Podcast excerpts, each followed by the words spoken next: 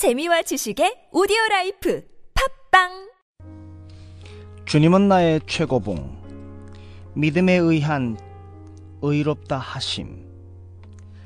로마서 5장 10절 말씀.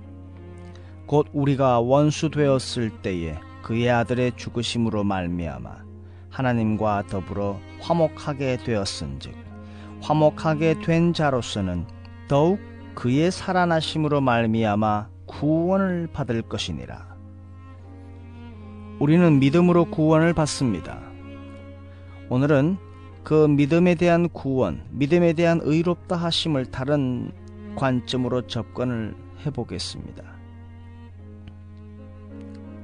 나는 믿음 때문에 구원을 받았다 라는 것을 이렇게 보시면 어떻겠습니까? 내가 이미 구원을 받았다는 사실을 믿음으로 깨닫게 되는 것이지요.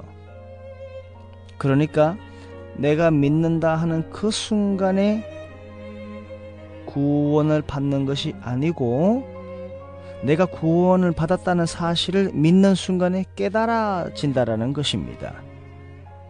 이미 구원을 받았다는 사실을 내가 믿음으로 깨닫게 되는 것이지요. 왜냐하면 구원은 전권이 하나님에게 있다라는 것입니다. 어쩌면 이미 구원하신 백성을 믿음으로 고백하여 믿는 순간에 구원받았다는 사실을 깨닫게 되는 것이지요. 우리는 회개를 했다 하여 없던 구원이 생기는 것이 아니고 회개라는 것은 하나님께서 그리스도 예수 안에서 이루신 일을 깨달았다라는 증거가 되는 것이지요. 신앙의 위험한 요소 중에 하나는 바로 원인이 아니라 결과를 강조하는 데 있습니다. 하나님과의 바른 관계를 맺게 하는 것이 바로 내가 순종했고 내가 거룩하기 때문이다 라고 오해하는 문제가 생기지요. 절대 그렇지 않습니다. 내가 하나님과 바른 관계를 가질 수 있는 이유는 바로 그리스도 예수의 죽으심 때문입니다. 내가 하나님께 돌아가 주님께서 계시해 주시는 것을 믿음으로 받는 즉시 예수 그리스도의 엄청난 그 속죄의 역사가 나를 하나님과 올바른 관계로 이끌어가는 것입니다. 또한 하나님의 은혜의 초자연적인 기적에 의해 나는 하나님 앞에서 의롭게 설 수 있습니다. 그 이유는 나의 죄에 대해 내가 회개했기 때문이 아니라 바로 오직 예수 그리스도께서 이루신 일로만 인하여 의롭게 되었기 때문입니다. 성령이 모든 것을 꿰뚫는 빛으로 그리스도의 속죄의 역사를 우리 마음속에 깨닫게 하시면 나는 비록 어떻게 구원받았는지 알 수 없으나 내가 구원받았다는 사실을 알게 되는 것입니다. 하나님의 구원은 인간의 논리가 아니라 예수님의 희생, 바로 그 십자가의 죽으심 위에 세워집니다. 우리는 주님의 속죄 때문에 거듭날 수 있게 되었습니다.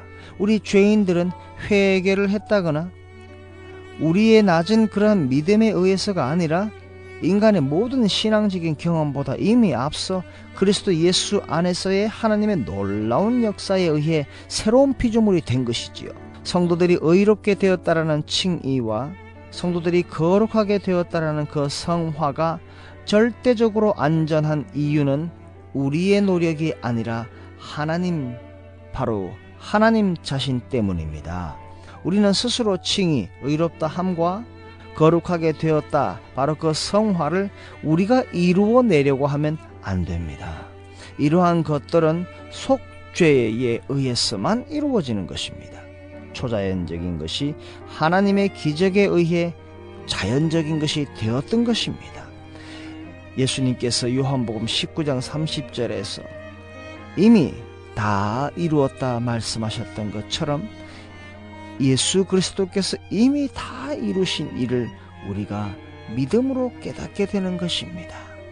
그래서 이것을 은혜라 말하는 것입니다. 오늘 믿음에 의한 의롭게 되었다라는 것은 예수 그리스도께서 이미 우리에게 속죄의 사건, 십자가의 위대한 사건을 일으키심으로 우리가 이미 구원받았다라는 사실을 깨달으시는 하루 되시기를 바랍니다.